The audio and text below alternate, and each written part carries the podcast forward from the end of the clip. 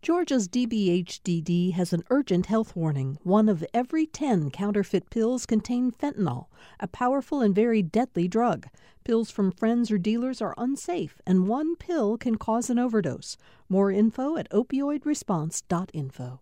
Thanks for listening to the Political Rewind podcast. Be sure to like and follow us and rate us on Apple, Spotify, or wherever you get your podcasts.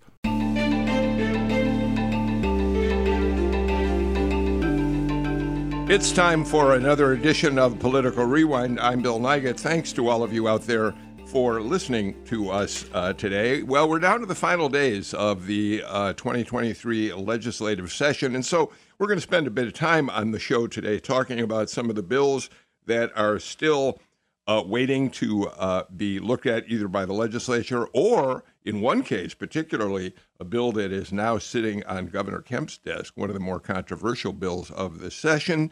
Um, we'll do that with a great panel of journalists, starting with my Wednesday partner from the Atlanta Journal Constitution, Greg Bluestein. Greg, how you doing? I'm doing great. How are you, Bill? I'm fine. I'm uh, I'm I'm I'm glad that I am no longer like you sometimes, and certainly you, Stephen Fowler, GPB News political reporter, also joining us today. I don't spend my days down at the Capitol anymore. I have moved after, beyond that after 19 sessions, so so I'm feeling particularly good today. Hi, Stephen. Thank you for being here too. Always a pleasure, Bill. Margaret Coker is back with us. She's the editor in chief of The Current, which you can uh, read at thecurrentga.org. And we always mention that because The Current is, in fact, a nonprofit news organization that you can read online. Hi, Margaret. Hi, thanks for having me back. It's always a pleasure. Um, we're going to later on in the show talk about a terrific story uh, that you partnered uh, uh with uh, ProPublica on that is now getting picked up by members of the United States Senate. We'll get to that in a little while. And Chauncey Alcorn, reporter for Capital B, is also with us. Uh, Chauncey, uh, Capital B is Capital B also a nonprofit news organization? I've never known. Yes, we are. We are a nonprofit news organization, a little more than a year old now, that centers Black voices in our coverage. Absolutely we're really glad uh, whenever you're able to be with us. All right, let's get right to it. Uh, Greg Bluestein, the Senate uh, finally passed, or was the final uh, uh, group necessary to pass the very controversial transgender bill, which limits how medical professionals can work with young people who want to uh, trans to transition. Um, and it's now in the hands of uh, the governor. Um, it's been a very emotional journey. And what's interesting about it, Greg, is I, I, think, although the highest emotions probably belong to the families that have transgender children, uh, there have been some people who have backed this bill who say they've been found it very emotional to deal with as well. Yeah, I was in the Senate yesterday, and the real show was actually happening right outside the halls where a lot of these family members were watching on the TV screens the emotional debate. Um, we heard about an hour of back and forth from lawmakers, including eight different Democrats who all spoke against this. And they said, look, one of them was Senator Josh McLaurin, who said, look, this this vote is already baked in. We already know what's going to happen, but we can't let this opportunity go by without expressing one more time the dangers that they feel like this this sort of legislation uh, will will take, the tolls it will take on the mental health of transgender children. So this was very emotional, and now it's headed to the governor's desk. Um, Stephen, uh, one of the most I, I thought most uh, interesting points about all this is that when when the bill went to the House, and it started in the Senate, obviously, went to the House for approval, and while it was in the House, the um, House wanted, I think I'm right, got this right, to remove a provision that would have blocked uh, any doctors from being criminally prosecuted uh, if they proceeded with any treatments for transgender young people. Uh, the Senate uh, wants that put that back in the bill. Have I got that right? One way or another, I know now there's no block on possible criminal prosecution. Right. So the uh, when the Senate originally passed this bill a few weeks ago, there was language in there that uh, did not hold medical providers criminally or civilly liable for any treatments that they might have given in violation of the law. The House committee stripped that out, which meant that the bill would have to go back to the Senate, uh, in some ways, kind of delaying the inevitable, but also in requiring it to go back to the Senate and then more debate and then ultimately the final vote. But now the language does not have those protections. It doesn't automatically mean that if a doctor gives uh, some of the health care that is no longer allowed, that they will be criminally or civilly liable. It just means that that option is there and the protection is not there. Some states that have passed similar legislation have kept that protection in. Other states have intentionally pursued legislation that would hold these medical professionals liable. And so it, it's a mix of things. Also included in the bill is language dealing with uh, the liability on the end of like the medical board and punishments in that way that could include uh, go up to and including somebody losing their license and also issues with uh, facilities that may employ somebody that did this sort of care. Margaret, uh, we know that these transgender bills have been uh, widespread across the country in Republican legislatures. Um, I, I think it's fair to say that uh, the Republicans who have introduced and passed these measures see it as a big issue for the 2024 election cycle. And um, there are many people who believe this is more, certainly more about politics than it is about uh, an understanding of the medical implications of transgender individuals.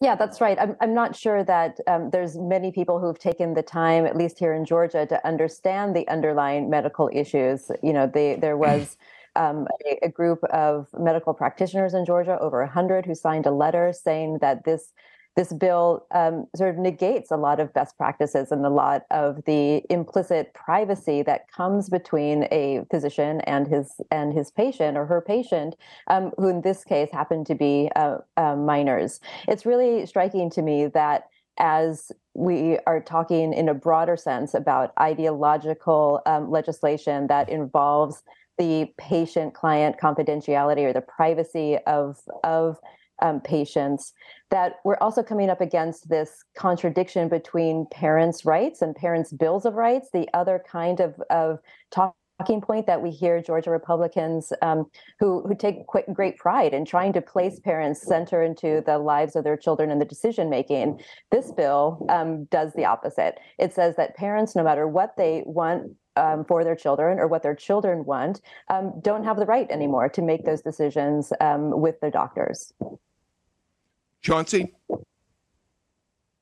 Yeah, I think that's that's one of the things that was most striking to me too. Is this as the uh, intention is supposed to be protecting children? Uh, that's the stated um, argument, but in, in the case of trans youth in the state, um, you know, um, the proponents would argue that they're actually harming children in, in the process, and that uh, you know you're taking away the rights of uh, parents to manage their own um, children's care, um, at the, you know, and giving it to the state, which is kind of a uh, somewhat contra- uh, contradictory position for Republicans who tend to be against government intervention in these kind uh, in most situations. So um, it, it, reminded me of the uh, of the bill, the Divisive Concepts bill, which had that provision last year regarding um, trans student athletes, and uh, you know, it seems to be kind of a solution looking for a problem that um, doesn't seem to be uh, I don't think that the, to the best of my knowledge, Republicans haven't presented that this is a, a wide sweeping situation in in Georgia. That there are uh, you know lots of children seeking this care,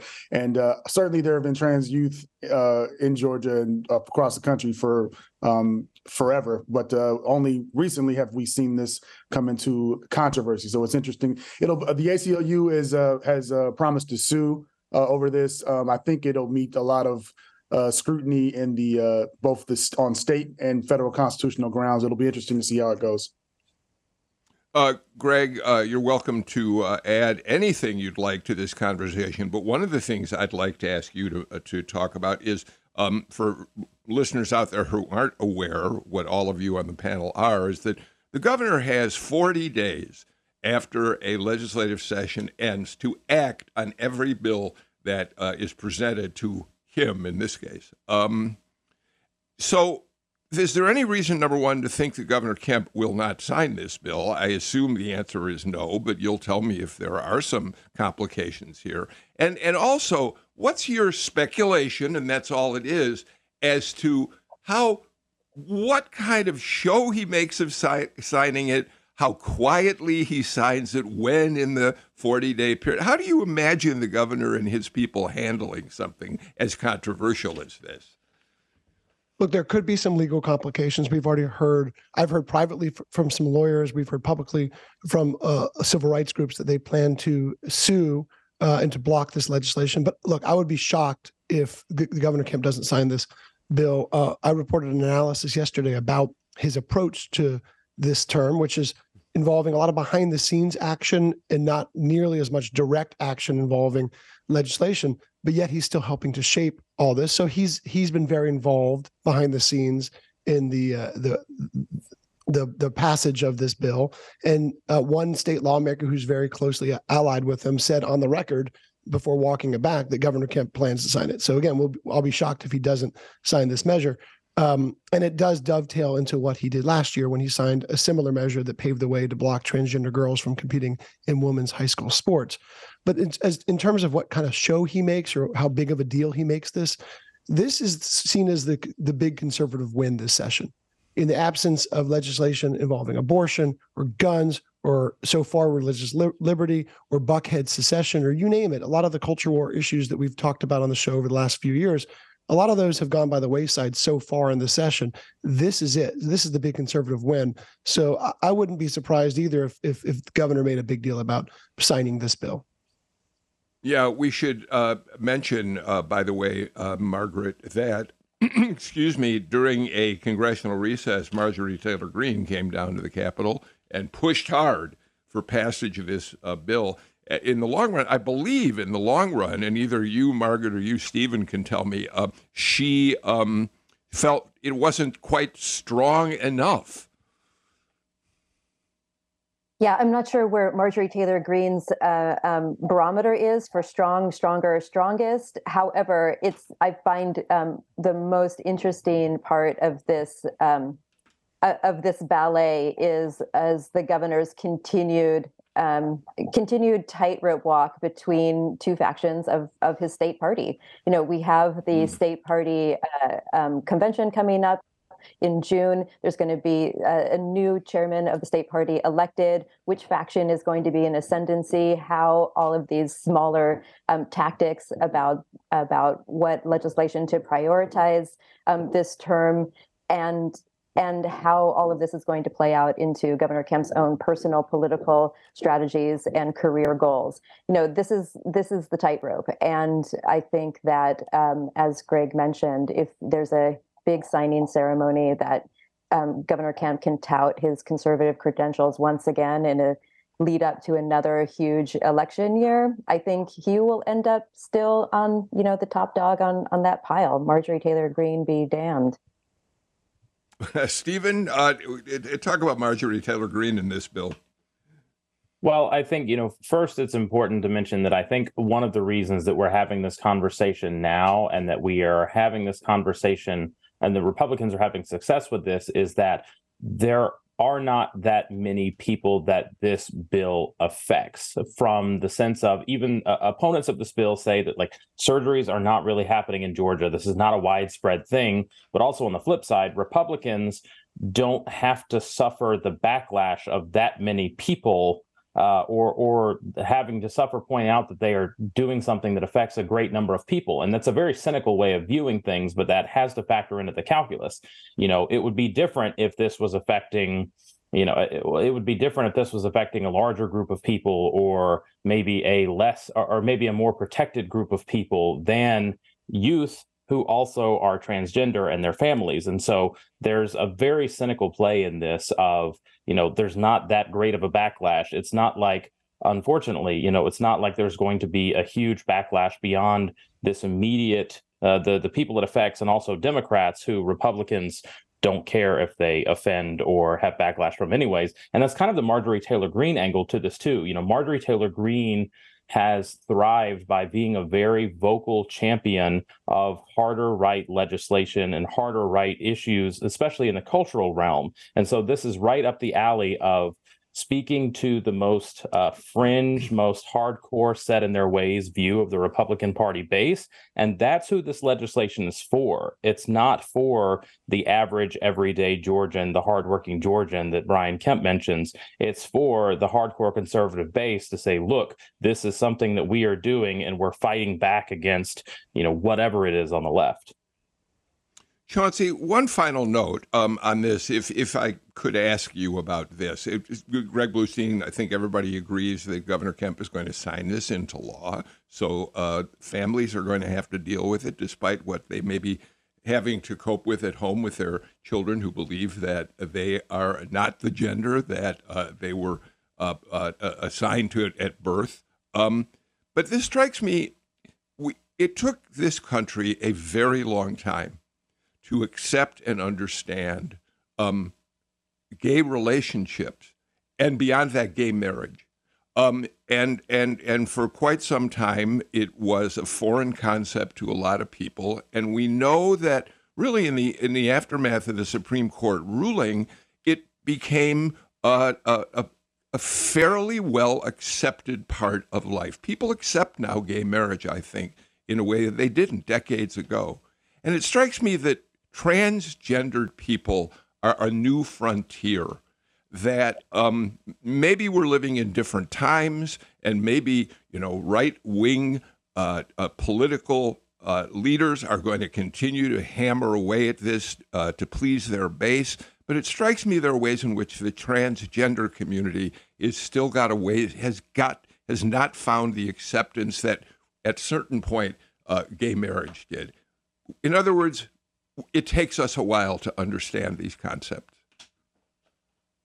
Yeah, it's interesting. Uh, you mentioned um, the uh, uh, um, gay marriage and how the Supreme Court legalized that, um, and how that uh, in the aftermath of that, we kind of uh, it's not a controversial issue. I, am old enough to remember when uh, Barack Obama, um, a Democrat, was president, uh, initially was not in favor of gay marriage, and you know, looking back at that now, so a lot of people would would would be surprised to know that. Um, and uh, in this situation here, you do have uh, even on amongst Democrats, particularly uh, I would say in the Black community, um, where there's a lot of division over this topic. It's certainly not uh, you know, as cut and dry as uh, gay marriages today or you know interracial marriage was a generation ago uh, uh, around loving mm. Virginia and things of that nature. So um, it's it's a culture war fight that you know the, the, Republicans are very good at fighting. They know how to find wedge issues that kind of divide people and um, in ways that you know you might not see uh, on as it relates to um,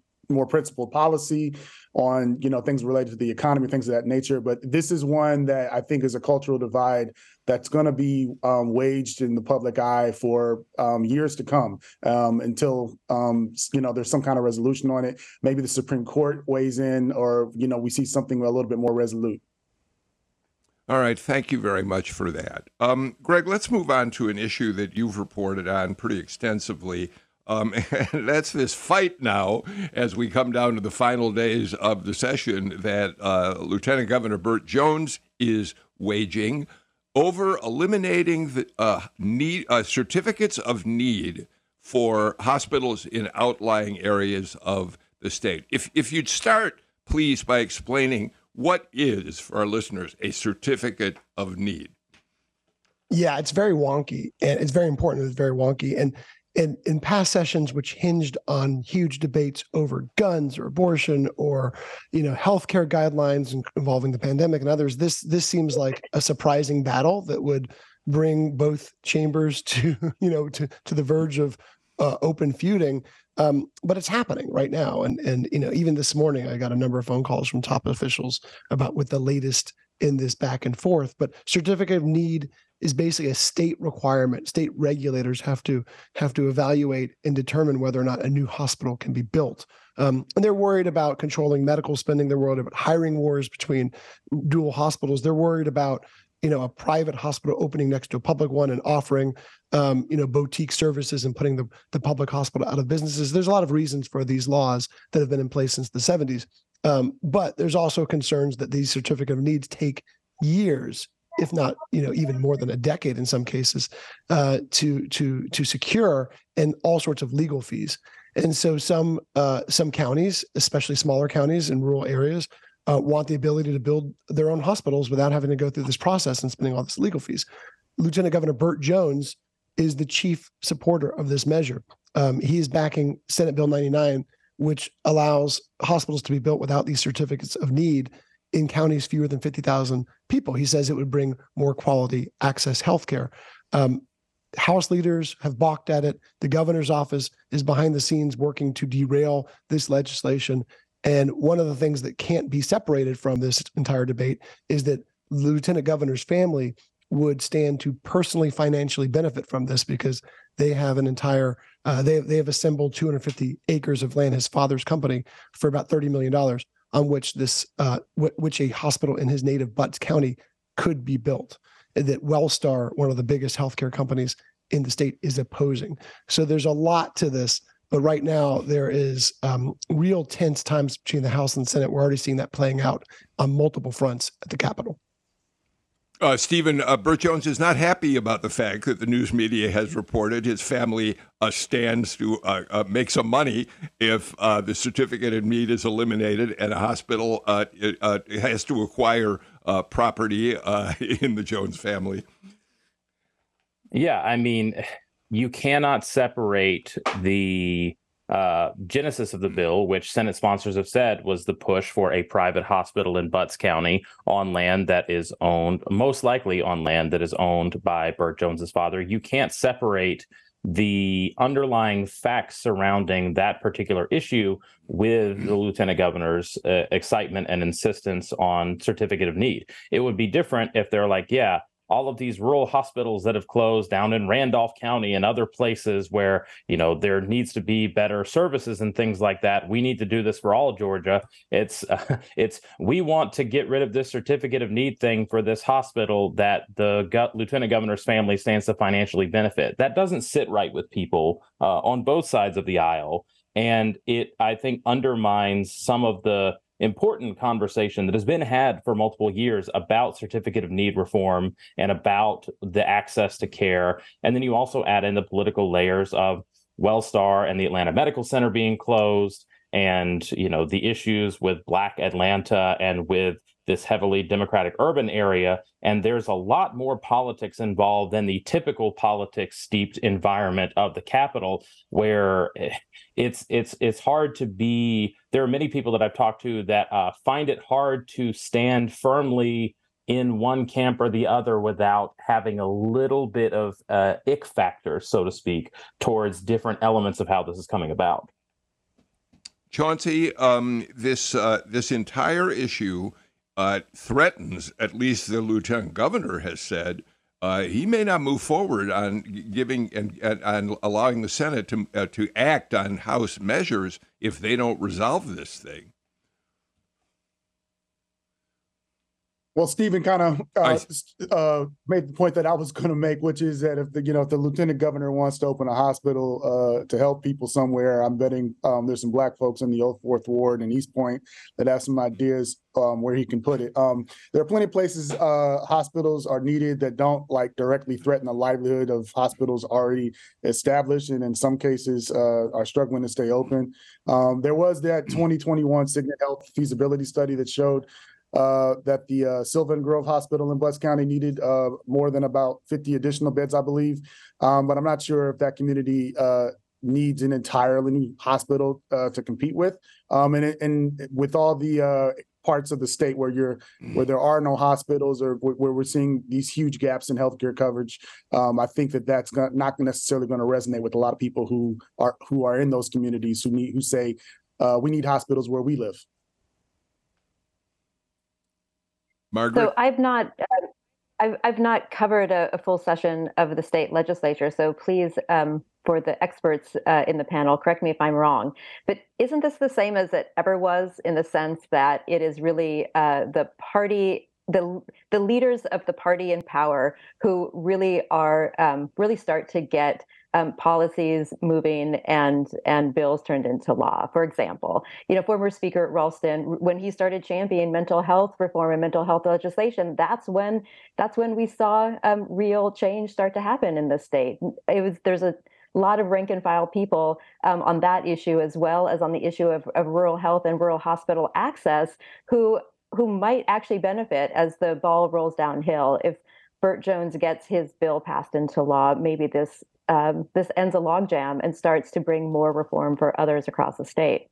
Yes or no? All right, Greg. Greg, yeah, let me well, let me do it. We're yeah. Go go ahead. Go ahead.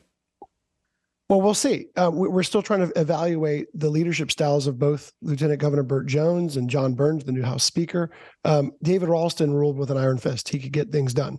Um, Lieutenant Governor Jones is taking on a big fight. This has been going on in the Capitol for years, certificate of need battles, and they've gone nowhere. So this is a this is a pretty heavy lift uh, for his first few months in office, and he's going up against some institutional opposition from Governor Kemp's office. Again, the governor hasn't come out and said publicly he's against it, but behind the scenes, they're working against this bill. So it's it's really gonna it's gonna be real tough for him to get this passed.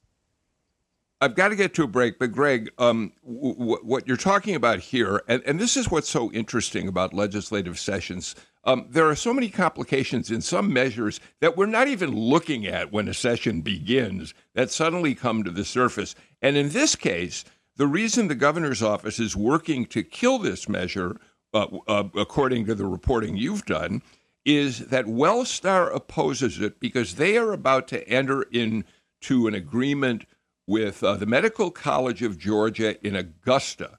And they're afraid that if this certificate of need bill passes and, and you no longer need a certificate of need, they could face competition somewhere in the Augusta area with a hospital that would come along, right? Well, yes, and Wellstar's worried more specifically about a hundred bed hospital that they operate in Griffin that would be threatened by this oh. new hospital in Butts County. So they're they don't oh. want this new hospital to be built because they're worried about their own. But at the same time, they're involved in this potential takeover of Augusta University Health System, which is now operated by the Board of Regents, by by the state government essentially, and. Uh, the state really wants this deal to go through. They really want that deal to go through with Wellstar, and so there's so much bound up in all this um, but you're right. This is what we call the March surprise. There's always a surprise issue at the Georgia legislature that could uh, throw a, a, wrinkle in things, and this is the measure that's doing that right now. Uh, thank you for clarifying uh, uh what I said about uh, the measure, uh, Greg. I appreciate it. All right, let's get to our first break of the show. A lot more to talk about after these messages.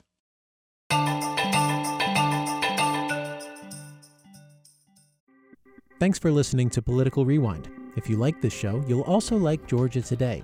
It's a daily podcast from GPB News, bringing you compelling stories and in depth reporting that you won't hear anywhere else. Join me, Peter Biello, for this quick and convenient way to get the best of GPB News' extensive coverage of the topics that matter to you, delivered directly to your device every weekday afternoon.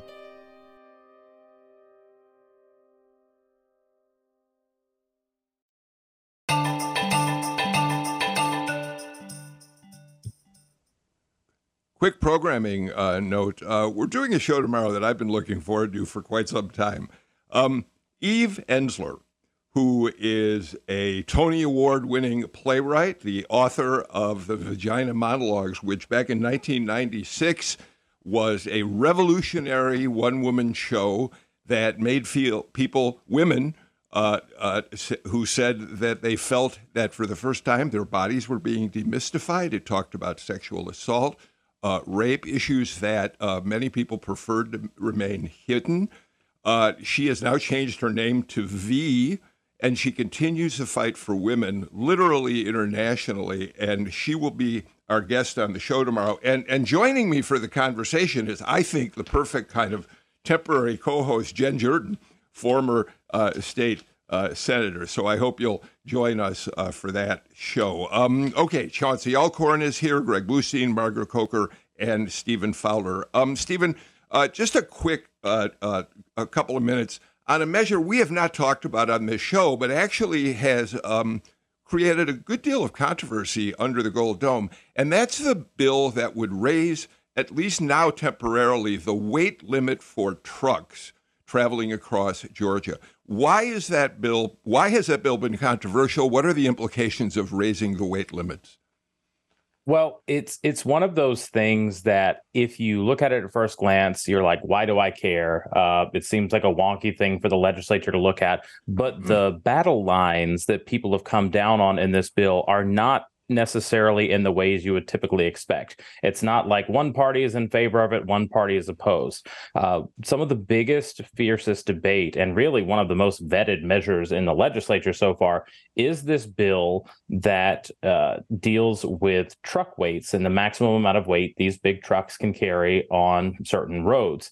And uh, the people that are for this bill say that Georgia has some of the lower truck weights. They need more truck weights so they could get more goods and services and things distributed across the state with fewer trucks and fewer drivers. The opponents of this bill, which include uh, traffic safety people, uh, local governments, and the Department of Transportation, say doing so only puts more people's risk. Um, it's going to destroy Georgia's roads and bridges infrastructure faster, and there's no way to you know pay for that to keep up with things.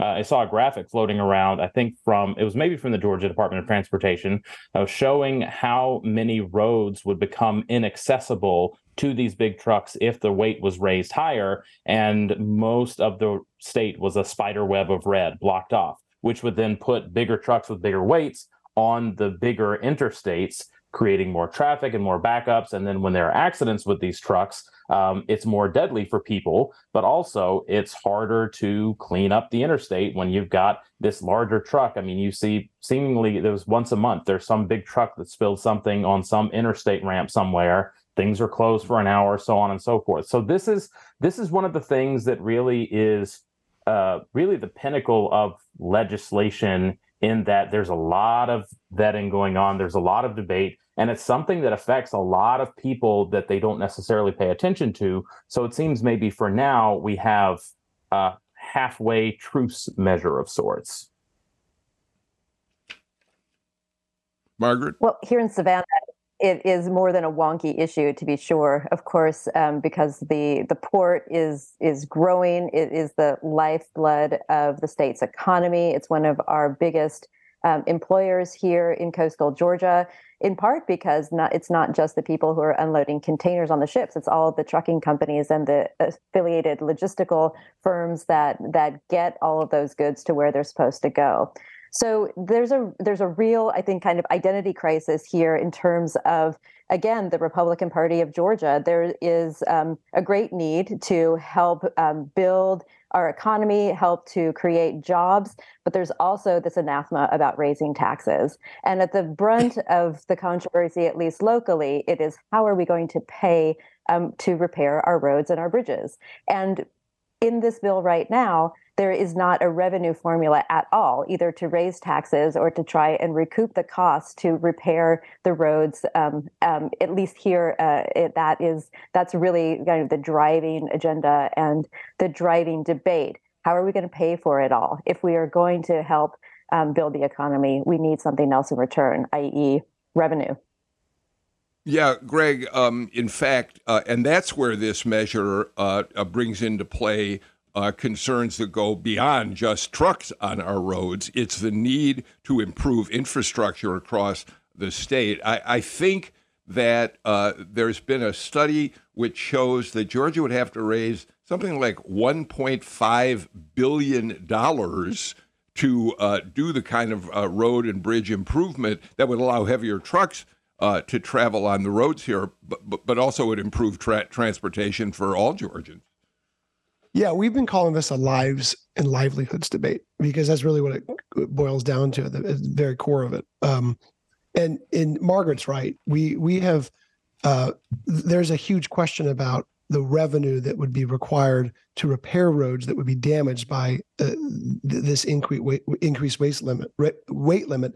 And the latest version of the measure um, doesn't take effect until July of next year in hopes of giving lawmakers time to pave the way for a plan to raise billions of dollars for road and rail improvements. So they they they're kind of trying to find a compromise over this really weighty issue, this really important issue. Um, but right now, you've had some of the biggest forces in the capital kind of lined up against each other. Big industries who are supportive of of giving more flexibility to weight requirements, and public safety advocates and local governments who are worried about this legislation not only costing lives but also taking away local control um, from from governments to be able to do this. All right. Um, thank you for that. Uh, I'm glad we finally addressed this because it's something that's been sitting out there that we haven't done anything about. We'll watch to see uh, the next steps in uh, this, including what happens over the next year in planning for how to pay for uh, improvements to the infrastructure. Um, Chauncey and then and, and Margaret, you know, we, we have been felt really lucky to have your new news organizations adding to reporting uh, in the state of Georgia. Margaret, you from uh, your home down in Savannah, Chauncey, uh, Capital B, the national publication, but also your Capital B Atlanta. And, and so I'd like to spend a couple minutes talking about stories that you both have brought to our attention uh, that are, are worthy of, of conversation. Chauncey, because we're talking about the legislature, I want to talk briefly about a story you published about a week or so ago about a, about an issue down at the state capitol that hasn't gotten any attention, but again, is one of the reasons we like having Capital B with us. Um, it's a it, it, it it's the story of a woman who has been lobbying for a very long time to eliminate the state's ability to oversee uh, rent control or keeping rents at a reasonable level in local com- communities around the state. Right now, there's a 39 year old statute which prevents local municipalities from putting rent controls in place. And I think you talked about a 75 year old woman who's fighting this. Why is this important? Absolutely. So we're talking about Ms. Margie McLeod. Shout out to her um, uh, from the uh, Cascade neighborhood in Atlanta, who has been a, a, a, constant thorn in the side of some of the city council members at the uh, Atlanta City Council, uh, talking about this issue. Um, Ms. McLeod is a very passionate woman um, who uh, spent uh, some of her formative years in New York City, where um, rent regulation has been around since the early 20th century. Um, and uh, she used some of that knowledge as a way to, when she saw a lot of her neighbors, particularly her Black neighbors and in and around um, Cascade and Campbellton Road neighborhoods, uh, to say that we should have some type of rent regulation. She says specifically rent control in the state of Georgia. Now, um, this is something that has been uh, a legislative fight because a lot of the city council members point out the uh, statewide ban on rent regulation has been around since 84 uh, and have, have like compelled her to take her fight up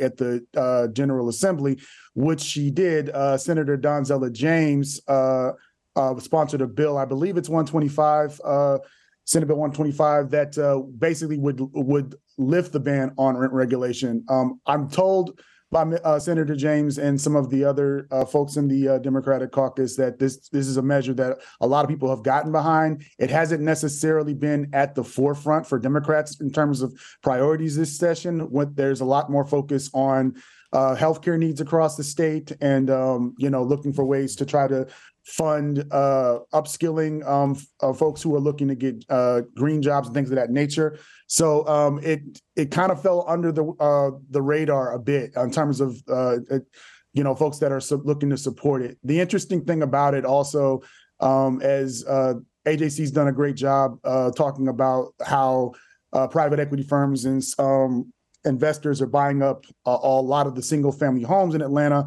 and uh, particularly in black neighborhoods, you're seeing this huge demographic shift. I went out with uh, Margie. Uh, one, I was asking to talk to folks who are dealing with rising rent problems, and she said, "No problem." Just took me out uh, down Campbellton Road, and you see encampments of what appear to be.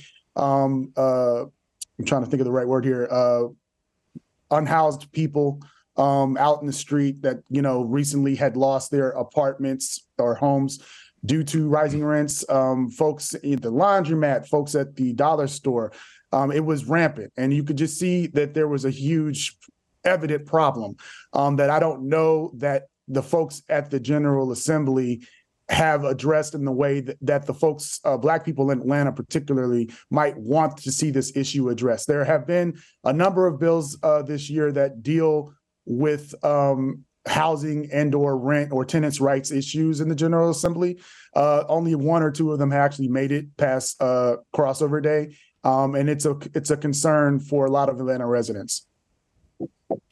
And, bill i'm so glad chauncey's bringing this up because this has been a norm at the capitol for decades. Lawmakers routinely side with landlords. Many of them are landlords themselves. It's been really hard. It, it doesn't follow upon traditional party lines. It's been really hard to change any of these rules, and it takes attention from Capital B and other news outlets to bring more light to this practice. And there it has been some incremental progress this session, or at least incremental developments this session.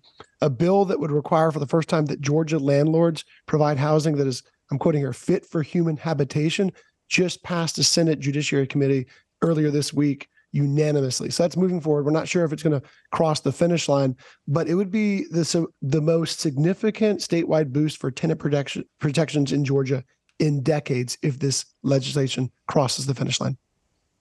Uh, we should point out that some of that is in response to uh, the AJC's series Dangerous Dwellings, which pointed out the horrendous conditions under which uh, many uh, renters in lower income communities are living uh, today. All right, let's do this. When we come back, uh, Margaret Coker, let's talk about a story that uh, you put together, that your team at the current put together, that's getting some reaction from uh, the U.S. Senate in Washington. We'll be right back.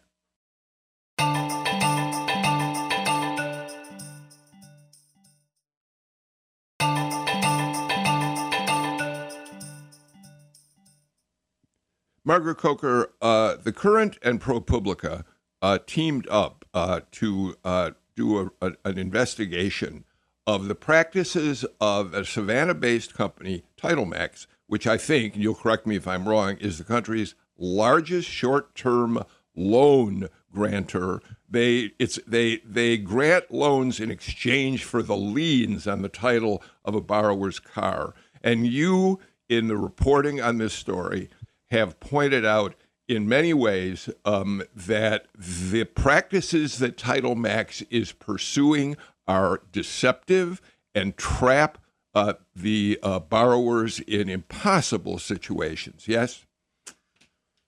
Yeah, that is exactly right. We, um, you know, for for over seventy thousand Georgians a year are um, are working poor, are um, fixed people on fixed income, people who have damaged credit, people who can't get a conventional loan, and there's this entire ecosystem of of lending um, institutions that give people short term loans upwards of $10,000 at a time. And TitleMax and the title lending industry is um, based here in Georgia. Um, TitleMax is the nation's largest title lender. We have another one, Alpharetta based Select Management Services Company, um, who is also either the second or third largest um, company uh, within this industry as well. And this homegrown industry has um, you know sees Georgia as an incredibly lucrative place to do business because here in Georgia they operate um, with a with a huge loophole.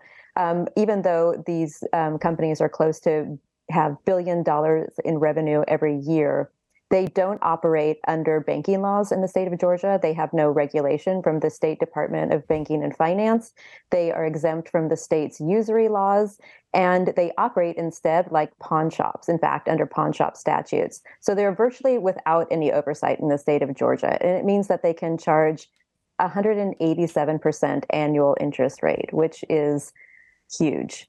So we and uh, my team here at the Current and uh, at ProPublica, we've been uncovering really the scope and the scale of the industry here in Georgia because it is a homegrown industry because there's such a um, a strong presence here in the state.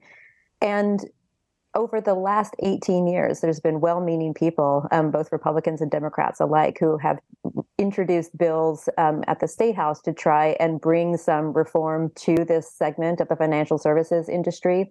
And over and over again, they get defeated on the statewide level.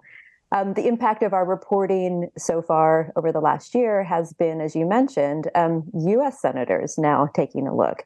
There is a federal consumer regulatory body that has, over the last five years, six years, fined Title Max over $23 million for um, abuse and violations of federal laws. One of the most egregious is one that they just announced last month which is that Title Max was found in violation of a federal law that protects our military members and their families from predatory lending. And that's what's getting U.S. senators really animated.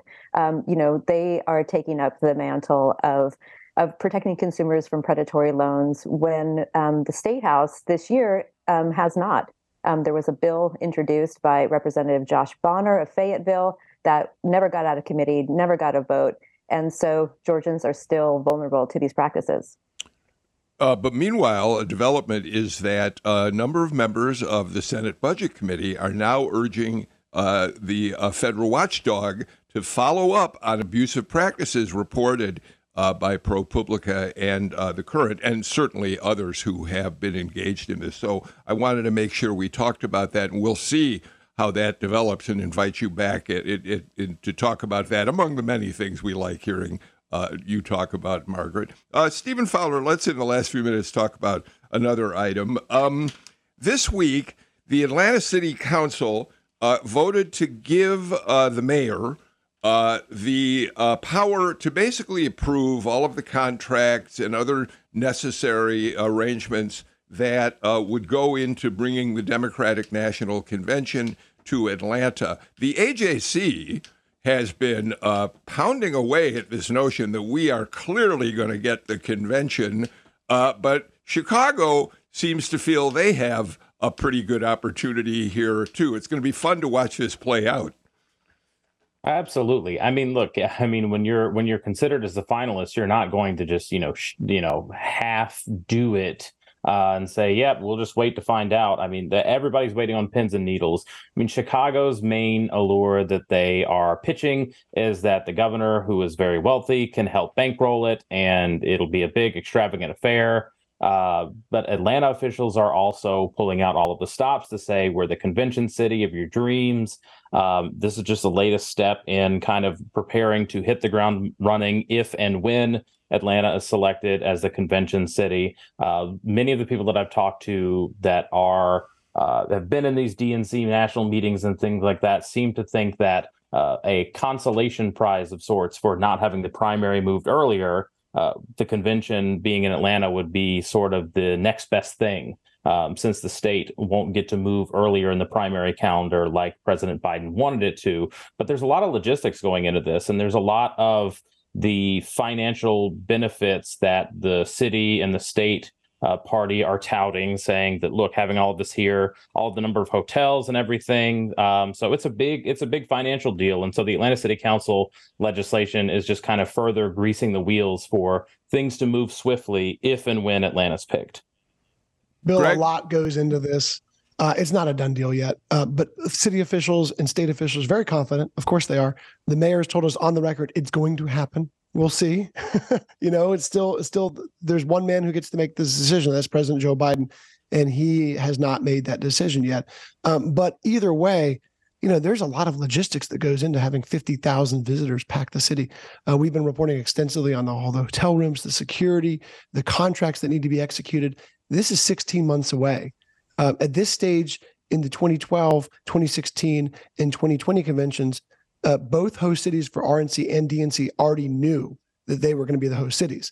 So we're a little bit behind schedule, not not by a long shot, but a little bit behind schedule of where where the DNCs are usually announced. And so city officials told us that hey they've got to they've got to get all their you know t's crossed and i's dotted just in case um, they want to they want to be able to quickly execute contracts for vendors for marta for public transportation with with um, law enforcement agencies so that if and when and potentially when but if um, atlanta is named the dnc site they can hit the ground running uh, by the way, Chauncey, Illinois is fortunate to have a billionaire governor. Governor Pritzker has guaranteed the Democratic National Committee that if there's any shortfall in the budget for the uh, convention there in Chicago, he'll pick up the tab himself. It's also a union town. Um, Democrats used to really be concerned about having a convention in a union town. That doesn't seem to be a major consideration at this point, um, but you, you never know. So it looks like it's Chicago and Atlanta as opposed to New York. Yeah, I think uh, in addition to unions, one of the other, uh, um, uh, probably the strongest constituency for um, the Democratic Party is African Americans. And uh, having, uh, you know, hosting a convention in a battleground state in the South where a majority of Black folks live, um, it would make more sense, especially, you know, that uh, with the support that um, President Biden got um, from South Carolina um, and uh, James Clyburn um, during uh, when you know his candidacy for president was uh, kind of on the ropes um, back uh, in the 2020 cycle. Um, and uh, this is a constituency that is not necessarily um, pleased with with the Democratic Party, um, and uh, this is might be a, a, you know at least one small step towards helping to shore up that base um, ahead of 2024. Uh, there's a lot of folks who have speculated that um, um, African Americans um, might not be compelled to vote as as in the, the the numbers that they have historically. So it's something that they should definitely take a look at. All right. The folks in the other cities like to point out the last time the Democrats met in Atlanta was 1988 when the nominee was Michael Dukakis, a loser. In 1992, New York held the convention and it was Bill Clinton, a winner. And in 96, Chicago, and once again, uh, they propelled Bill Clinton toward his second term in office. So it's going to be interesting to watch how this plays out. There's a lot of money on the line for uh, the city. And all of these journalists on this panel would love to cover a convention in their home state. That's it for us today. We're out of time. Thank you, Margaret Coker, Stephen Fowler, Chauncey Alcorn, and Greg Bluestein for a terrific conversation. Back tomorrow with Eve Ensler, who now is known as V. Take care, everybody. See you tomorrow.